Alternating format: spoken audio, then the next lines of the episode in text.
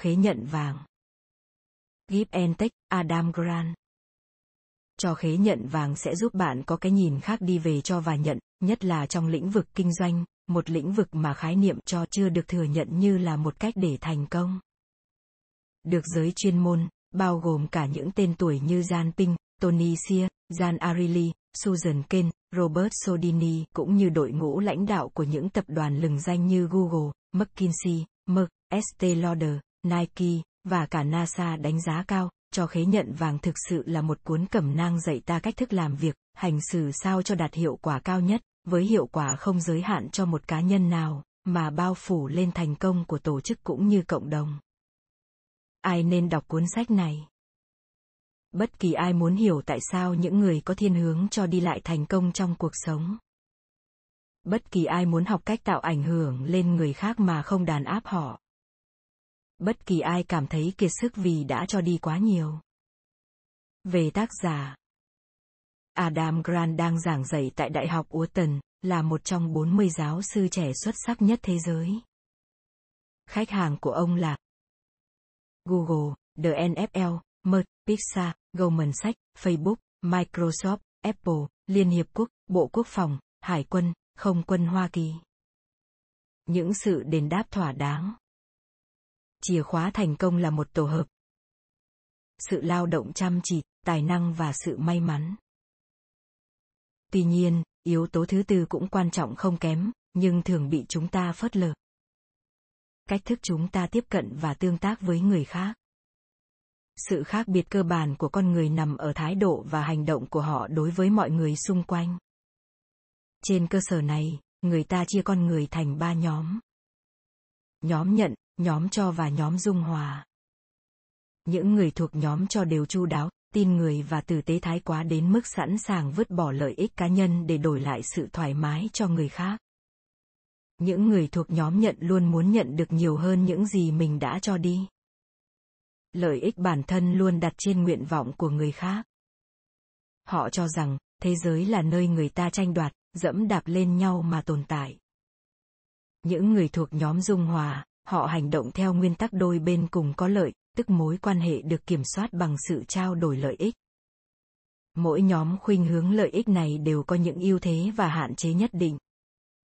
Có thể bạn sẽ nghĩ rằng, những người sẵn sàng cho đi sẽ chịu thiệt nhất. Bạn đã đúng. Qua nghiên cứu và thống kê, người ta phát hiện ra một sự ngạc nhiên thú vị. Những người thành công nhất cũng chính là những người thuộc nhóm sẵn sàng cho mỗi người đều có những khao khát và mục tiêu của mình, và thực sự những người thành công thuộc nhóm cho là những người có tham vọng không hề thua kém những người thuộc nhóm nhận hoặc nhóm dung hòa. Sự thành công của nhóm cho mang tính lan tỏa và cộng hưởng, trong khi một người thuộc nhóm nhận có được chiến thắng thì chiến thắng ấy được xây dựng trên thất bại và cay đắng của người khác. Với mỗi tình huống cụ thể, cho đi chưa chắc đã đồng nghĩa với thành công. Những cuộc tranh đấu nhằm phân định thắng thua việc cho đi dường như sẽ chẳng thu lại bất kỳ sự đền đáp nào. Lòng tốt và niềm tin không phải là những thứ có thể xây dựng trong một sớm một chiều, cuối cùng những người cho đi đã tạo được danh tiếng và các mối quan hệ có thể mang họ đến thành công. Khi làm việc nhóm, ta gắn kết với nhiều người thành một đội, những người thuộc nhóm cho sẽ có nhiều cơ hội để thể hiện bản thân mình hơn. Ngày nay, lĩnh vực dịch vụ ngày càng phát triển hơn chúng ta có xu hướng dành nhiều tin tưởng cho những nhà cung cấp dịch vụ được ca ngợi là luôn đặt lợi ích của người khác lên hàng đầu. Khi nói đến những nguyên tắc làm kim chỉ nam trong cuộc sống, trực giác của hầu hết chúng ta đều hướng đến việc cho đi. Hãy cứ cho đi trước, và thành công nhất định sẽ đến với bạn. Nhưng nếu điều bạn quan tâm duy nhất là thành công, thì rất tiếc, có lẽ cuốn sách này không dành cho bạn. Chim công và gấu trúc. Tại một vùng quê hẻo lánh Missouri, một người đàn ông xuất thân trong một gia đình bần hàn, ông ta quần quật trên đồng ruộng những vẫn không quên rùi mài kinh sử. Rồi ông cũng lấy được bằng tiến sĩ kinh tế. Ông tham gia hải quân, rồi đảm nhận một số chức vụ quan trọng trong chính phủ Mỹ. Sau đó, ông thành lập công ty riêng, 15 năm sau, công ty của ông trở thành công dẫn đầu nước Mỹ. Ông cho thành lập quỹ từ thiện, đóng góp 2,5 triệu đô la cho hơn 210 tổ chức từ thiện. Nghĩa cử cao đẹp của ông đã khiến cựu Tổng thống George W. Bush ca ngợi. Ông là một người đàn ông tử tế và chính trực. Kết cuộc, ông ta bị truy tố, rồi ông chết vì một cơn nhồi máu cơ tim trước khi phiên tòa diễn ra. Ông ta chính là Kenneth Lay, chủ tịch của Inrun. Kenneth Lay có biệt tài trong việc nắm bắt sở thích và luôn biết cách làm hài lòng những người có địa vị quan trọng, như một con công xòe lông múa để quyến rũ bạn tình. Những nhân vật này thường cảm thấy bị lệ thuộc vào sự tử tế của ông ta, nên ông ta có thể dựa dẫm và nhờ vả họ sau này. Để rồi, Lay cùng Inran từ đỉnh vinh quang đã rơi vào sự sụp đổ. Inran đã lừa gạt, báo cáo khống lợi nhuận, những khoản lỗ bị phanh phui, Inrun phá sản. Lay bị vạch trần việc lợi dụng chức quyền ăn tiêu xa xỉ, vun xén tài sản cho gia đình mình. Cái đuôi cáo của ông bị lộ diện. Ngược lại với Kenneth Lay, Adam Ripken, một thanh niên trầm lặng ở thung lũng Silicon được giới lập trình đặt cho biệt danh gấu trúc vĩ đại. Adam đã sáng tạo ra phần mềm Nono, từng tham gia các dự án phát triển siêu máy tính, rồi đảm nhận vai trò là người dẫn dắt và trông nom các cộng đồng trực tuyến. Adam đã thiết lập được mối quan hệ rộng rãi với những nhân vật nổi tiếng và quyền lực, trong đó có cả sáng lập viên của Facebook, Netscape, Twitter. Anh ta hoàn toàn vô tư trong những mối quan hệ của mình và không hề thích bon chen, tính toán. Mọi người tìm đến Adam vì họ biết rằng anh là một người tận tâm và tử tế. Adam đã khiến mọi người phải thay đổi và trở thành người biết giúp đỡ mọi người. Anh là một người thuộc nhóm cho, có thể tạo ra những giá trị bền vững từ các mối quan hệ của mình. Để nhận diện những người thuộc nhóm nhận, kẻ chỉ biết mình, trước hết, những người này có khuynh hướng tự đánh bóng và muốn thể hiện bản thân, trong đối thoại họ thường sử dụng các đại từ xưng hô số ít. Tôi, của tôi, bản thân tôi thay cho chúng ta, chúng tôi. Họ thường chuyên quyền, kiểm soát gắt gao người dưới quyền nhưng lại khúm núm, xung xoe, bợ đỡ, tăng bốc cấp trên. Rõ nhất là nhìn cách họ đối xử với những người họ cho chẳng mang lợi ích gì cho họ. Ngày nay, nhờ Internet và mạng xã hội ảo, chỉ cần một vài dấu hiệu nhỏ như hình ảnh hay lời bình luận cũng có thể tiết lộ bản chất của mỗi người, kể cả nhận diện ra kẻ vị kỳ. Khi đã công khai với thế giới thì rất khó để những người chỉ biết đến quyền lợi của mình có thể thành công. Kết Ferrazzi đã tóm tắt nguyên tắc thành công là sự tử tế. Chính Adam Ripken đã tìm ra chân lý. Ifai Kama Tôi tin vào nhân quả. Phương châm sống của một số doanh nghiệp cũng là ai biết cho đi sẽ thu được nhiều hơn. Hiệu ứng lan tỏa Sau khi tốt nghiệp Harvard vào năm 1978, George Mayer cố tìm kiếm việc làm nhưng không được toại nguyện.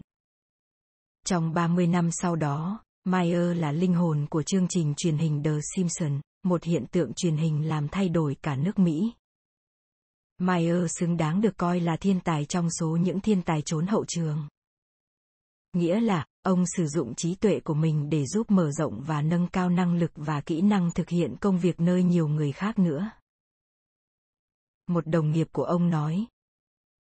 Anh ấy hào sảng đến đáng kinh ngạc và luôn tử tế, giúp đỡ người khác.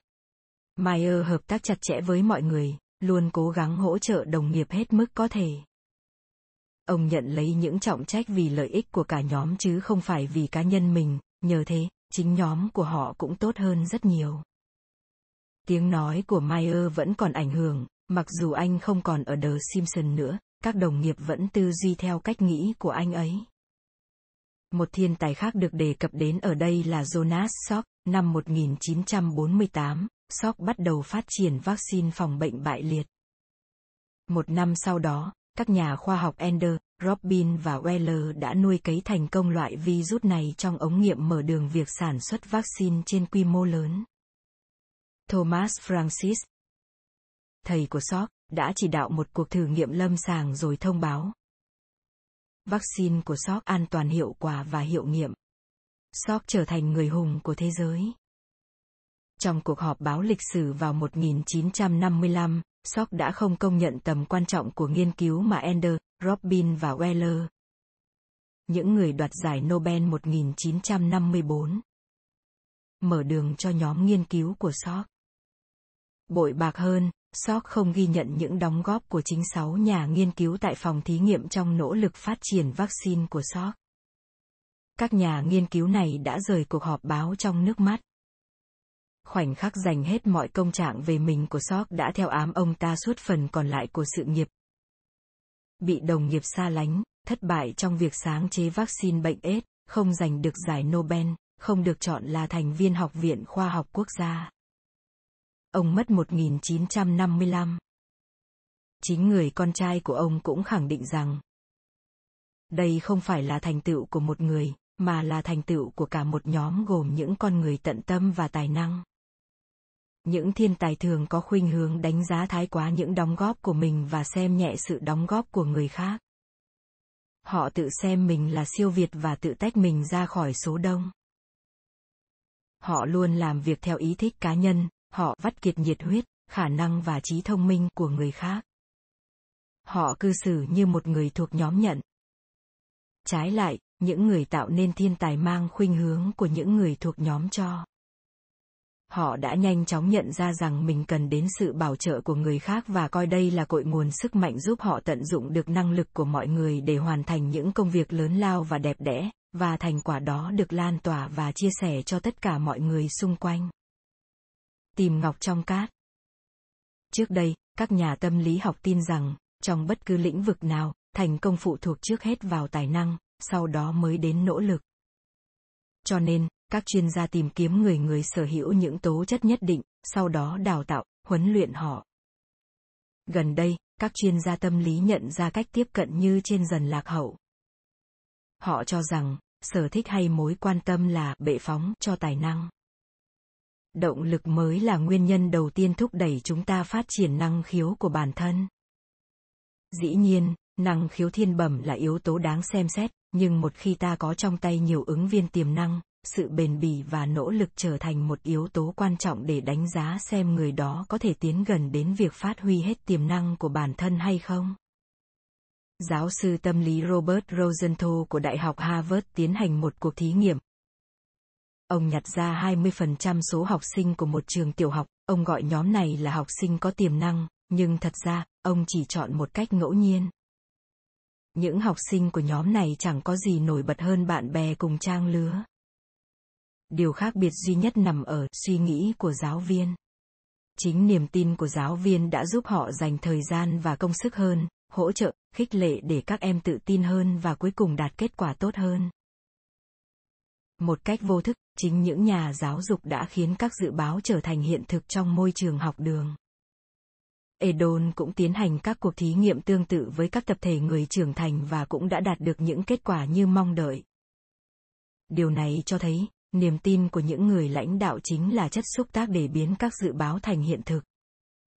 Khi người lãnh đạo thực sự quan tâm và tin tưởng có những hành động hỗ trợ người khác và truyền đạt thông điệp từ niềm tin ấy, nhằm tiếp thêm động lực giúp họ phát huy hết khả năng của mình.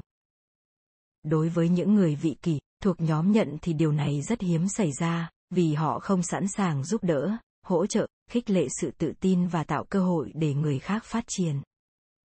Đối với nhóm dung hòa, họ thường chờ đợi cho đến khi nhận diện được tiềm năng phát triển của người khác, kết quả là họ bỏ lỡ cơ hội để biến những người này trở thành ngôi sao thực sự. Những người thuộc nhóm cho không chờ đợi một cách thụ động như vậy, họ tin tưởng một cách lạc quan vào tiềm năng của người khác, họ sẽ tự hướng mình vào nhiệm vụ phát hiện tố chất tiềm ẩn của mọi cá nhân và những viên ngọc này có cơ hội tỏa sáng. Tuy nhiên, không phải lúc nào sự vị tha cũng nhận được kết quả mong đợi. Khi giá trị kỳ vọng không thể đạt được, họ sẽ dừng lại và xem xét, tìm hướng khắc phục, nhưng vẫn dành cho những người này một cơ hội khác, với những lời khuyên định hướng, họ tìm bến đỡ mới phù hợp hơn. Quyền năng của phong cách giao tiếp ôn hòa. Hai cách cơ bản giúp một người tạo ảnh hưởng với người khác. Dùng quyền thế hoặc dùng uy tín. Người dùng quyền thế là người có cung cách trịch thượng. Thường cất cao giọng, tỏ rõ sự chắc chắn trong quan điểm, vô cùng tự tin, kiêu hãnh, dùng lời đao to búa lớn với thái độ khoa trương. Đó là những kẻ ích kỷ, chỉ cho mình giỏi hơn trong việc áp đảo người khác. Trái lại, người dùng uy tín là người có cung cách giao tiếp ôn hòa. Tôn trọng quan điểm và mong muốn của người khác. Những người này thường tự đặt câu hỏi thay cho câu trả lời, dè dặt, nhún nhường, không che giấu điểm yếu của mình, tìm kiếm lời khuyên thay vì áp đặt suy nghĩ cho người khác. Năm tôi 26 tuổi, sau khi lấy bằng tiến sĩ tâm lý, tôi được mời giảng dạy về một đề tài tâm lý cho một nhóm các sĩ quan cao cấp của lực lượng không quân Hoa Kỳ. 23 học viên có tuổi khoảng 40, 50. Tôi quyết định bắt đầu bài giảng bằng cách đánh phủ đầu. Mặc dù đây không phải là phong cách giảng dạy của tôi ở trường. Tôi giới thiệu bằng cấp và thành tích của mình. Kết quả là, các học viên hoàn toàn không dành cho tôi sự tôn trọng và ngưỡng mộ như mong đợi, tôi rất thất vọng và xấu hổ. Qua buổi học thứ hai, tôi mở đầu bài giảng một cách thân thiện, cởi mở và khiêm nhường hơn, chính lối giao tiếp ôn hòa giúp tôi xoay chuyển tình thế, sự phản hồi của học viên trên cả tuyệt vời. Phong cách giao tiếp khiêm nhường của những người thuộc nhóm cho sẽ dễ dàng tạo được ảnh hưởng trong bất cứ hoàn cảnh nào. Khi giới thiệu và thể hiện bản thân mình, họ không hề chi giấu những mặt hạn chế của mình, nhờ thế mà thu hẹp được khoảng cách giữa họ và người nghe. Khi bán hàng, họ đưa ra những câu hỏi thể hiện mong muốn hỗ trợ khách hàng. Trong quá trình thuyết phục và thương thuyết, họ thể hiện một thái độ khiêm nhường và lắng nghe ý kiến của người khác bởi vì họ thực sự coi trọng những đánh giá cũng như những nhận xét được đưa ra từ nhiều góc độ khác nhau giao tiếp khiêm nhường là điều tự nhiên đối với những người vị tha, và đây cũng là một trong những yếu tố chính làm nên thành công của họ. Mù quáng hay khôn ngoan. Để có thể thành công, ngoài việc sẵn sàng giúp đỡ người khác, bạn còn cần phải tỉnh táo để tránh rơi vào cạm bẫy. Bạn sẽ phải hy sinh những lợi ích nhún nhường, cởi mở, bạn sẽ có cảm giác mình đang bị qua mặt và bị coi là kẻ ngốc. Vì người khác quên thân là lòng tốt mù quáng dạng vị tha bệnh lý. Bạn sẽ dễ dàng cảm thấy đuối sức và mệt mỏi, thậm chí còn vô tình đẩy bản thân vào tình trạng cạn kiệt năng lượng, kết quả công việc sẽ bị ảnh hưởng. Ưu tiên lợi ích của bản thân và ưu tiên lợi ích của người khác, tưởng như hai kết cục đối lập nhau, nhưng thực chất lại là hai động lực hoàn toàn độc lập nhau, một người có thể đồng thời sở hữu cả hai người tử tế khôn ngoan là biết quan tâm đến lợi ích của người khác nhưng vẫn nuôi tham vọng đạt được những mong muốn của riêng mình. Để thực hiện lòng vị tha một cách tối ưu là cân bằng giữa việc cho đi và sự quan tâm bản thân. Đừng bận tâm đến mức độ giúp đỡ mà hãy tập trung vào những phản hồi về sự ảnh hưởng của những hành động giúp đỡ ấy. Công ty nên tổ chức cho nhân viên đi thực tế để nhìn thấy kết quả mà những sản phẩm và dịch vụ của công ty đã mang đến cho khách hàng ở Wells Fargo, công ty đã giúp nhân viên thấy được khoản cho vay của họ thực sự thay đổi cuộc đời của khách hàng ra sao. Tại Medtronic, công ty tổ chức cho nhân viên đến thăm các bệnh viên để tận mắt thấy hiệu quả của các thiết bị y khoa của công ty đã giúp ích cho bệnh nhân như thế nào. Qua đó, họ sẽ thấy giá trị mà họ đã mang lại cho người khác, từ đó duy trì và nung nấu lửa nhiệt tình của họ sự thay đổi bối cảnh làm việc, mở rộng đối tượng giúp đỡ, vạch ra kế hoạch thời gian và thời điểm thực hiện việc giúp đỡ người khác. Xây dựng một mạng lưới hỗ trợ để có thể trông cậy vào mỗi khi cần thiết. Có như vậy mới tái tạo sinh lực, thoát khỏi sự nhàm chán, mệt mỏi, kiệt sức, lúc đó, công tác thiện nguyện, giúp đỡ người khác sẽ được khuếch đại tối ưu hiệu quả. Thoạt nhìn, những người tử tế khôn ngoan dường như không cao cả bằng những người tốt bụng thiếu suy nghĩ nhưng nhờ vậy mà họ mới có thể miễn nhiễm trước tình trạng chán nản mệt mỏi và qua đó họ duy trì được động lực làm việc để đóng góp nhiều hơn nữa. Lan truyền sự cho đi trong một hệ thống. Năm 1996, Greg Newmark đã thành lập trang web có tên là Greatlist Trang web này nhanh chóng trở nên phổ biến và thông dụng nhờ việc nắm bắt bản năng dung hòa lợi ích của hầu hết mọi người. Craigslist là cầu nối giữa người mua và người bán, nơi mà họ thực hiện các giao dịch mua bán, trao đổi hàng hóa đã qua sử dụng. Tương tự như Craigslist, năm 2003, Bill lập trang web FreeCycle, nhưng Bill áp dụng một phương thức đặc biệt. Không cho phép thực hiện giao dịch hoặc mua bán ở đây, và thay vào đó, tất cả hàng hóa phải được cho đi vô điều kiện. Vì Bill nghĩ, trên đời này, hầu như ai cũng hiểu rằng có những thứ không đáng giá với mình nhưng lại là cả gia tài của người khác. Đến 2005, FreeCycle có hơn một triệu thành viên. Thông thường, người ta gia nhập FreeCycle với suy nghĩ rằng, mình có thể nhận được một thứ gì đó mà không phải trả tiền, hoặc vứt đi một thứ gì đó mà không tốn một xu lệ phí cho bãi phế thải. Nghĩa là họ cho và nhận từ động cơ ích kỷ. Để vứt một tấm nệm cũ, tôi phải mượn một chiếc xe tải, chở đến bãi rác phế thải rồi phải trả tiền cho bãi rác. Nhưng khi qua FreeCycle, có người đồng ý nhận tấm nệm của tôi, họ xuất hiện trước cửa nhà và nói lời cảm ơn một cách chân thành. Tôi đã run lên vì sung sướng, tôi cảm thấy hạnh phúc. Nhưng rồi tôi hơi áy náy, vì thế tôi quyết định bắt đầu cho đi những món đồ khác nữa, Bill kể. Có rất nhiều ông bố bà mẹ cần sự giúp đỡ trong thời điểm khó khăn, họ đã nhận được xe đẩy, nồi em bé, ghế ngồi em bé, khi không cần đến nữa, thay vì bám lại trên Craigslist, họ quyết định tặng lại cho những người khác có nhu cầu trên FreeCycle. Khi FreeCycle mới thành lập, một trong những thành viên đầu tiên là một ông cụ 89 tuổi, ông cần mẫn thu gom phụ tùng để sửa chữa những chiếc xe đạp cũ rồi tặng chúng cho các em bé trong vùng.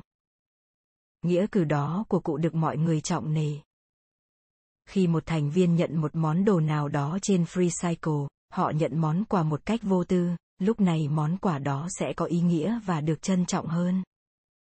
Nghĩa cử cao đẹp của người khác có tác dụng gột rửa tâm hồn, xóa đi những cảm giác hoài nghi, thay vào đó là truyền cảm hứng về ý thức đạo lý, phẩm hạnh. Khi cảm nhận bản thân được khích lên nâng cao phẩm giá, chúng ta cảm thấy như thể trong một khoảnh khắc mình trở nên bớt ích kỷ đi và hành động vì mọi người hơn. Trong tất cả những hành động giúp đỡ lẫn nhau qua lại này, có đến 99% xuất phát từ việc người nhận trực tiếp yêu cầu trợ giúp. Cộng đồng FreeCycle lớn mạnh lấy lợi ích của người khác làm tôn chỉ hoạt động, khiến những cá nhân gia nhập FreeCycle với mục đích kiếm lợi ban đầu dần bị ảnh hưởng và điều chỉnh sang hành động hướng đến người khác nhiều hơn. Họ cảm thấy thoải mái và cởi mở hơn. Giúp đỡ một ai đó trong tập thể hay cộng đồng của chúng ta, đồng nghĩa với sự giúp đỡ chính mình vì khi đó chúng ta đang gia tăng giá trị cho chính cá nhân mình và cho chính tập thể. Thoát khỏi chiếc bóng. Derek là một chuyên gia đàm phán hợp đồng của câu lạc bộ. Để tiếp nhận một cầu thủ triển vọng, anh đàm phán với người đại diện của họ. Khi mới bắt đầu, Derek đưa ra mức giá rất thấp, người đại diện thất vọng vì các cầu thủ tương đương có mức lương cao hơn. Anh ta lên án Derek đã quá chèn ép. Cuối cùng, người đại diện cũng phải bỏ cuộc và chấp nhận các điều khoản mà Derek đưa ra. Trở về nhà, tối hôm đó Derek cảm thấy bức bối, hình ảnh người đại diện thất vọng, không cần chú ý lắng nghe, và có lẽ, anh ta có một ấn tượng không tốt về mình. Derek quyết định xé bản hợp đồng đã ký và sẽ đáp ứng những yêu cầu ban đầu của người đại diện. Derek nghĩ, sự nhẫn tâm của anh sẽ được đồn xa, rồi uy tín, danh tiếng sẽ bị ảnh hưởng. Những người thông minh hơn có thể nắm bắt được những mong muốn thực sự của đối phương. Ở đây, Derek chỉ nghĩ về mình và về câu lạc bộ, nếu đạt được một lợi ích nào đó trong ngắn hạn bằng sự ép buộc tước đoạt từ người khác thì chắc chắn sẽ trả giá gấp bội trong tương lai. Thành công không thể đánh đổi sự trả giá của người khác, mà phải luôn tìm cách để gia tăng lợi ích cho bản thân cũng như cho mọi người xung quanh. Đối với người ích kỷ thì thành công là cuộc chiến thắng. Thua một chiều. Nhưng trong thế giới vị tha, tất cả mọi người được hưởng lợi nhiều hơn, dẫn đến thành công chung sẽ lớn hơn. Bằng cách thay đổi hướng lợi ích của người khác, chúng ta sẽ đạt nhiều thành tựu hơn, cuộc sống sẽ có ý nghĩa hơn và truyền cảm hứng đến nhiều người hơn. Thank you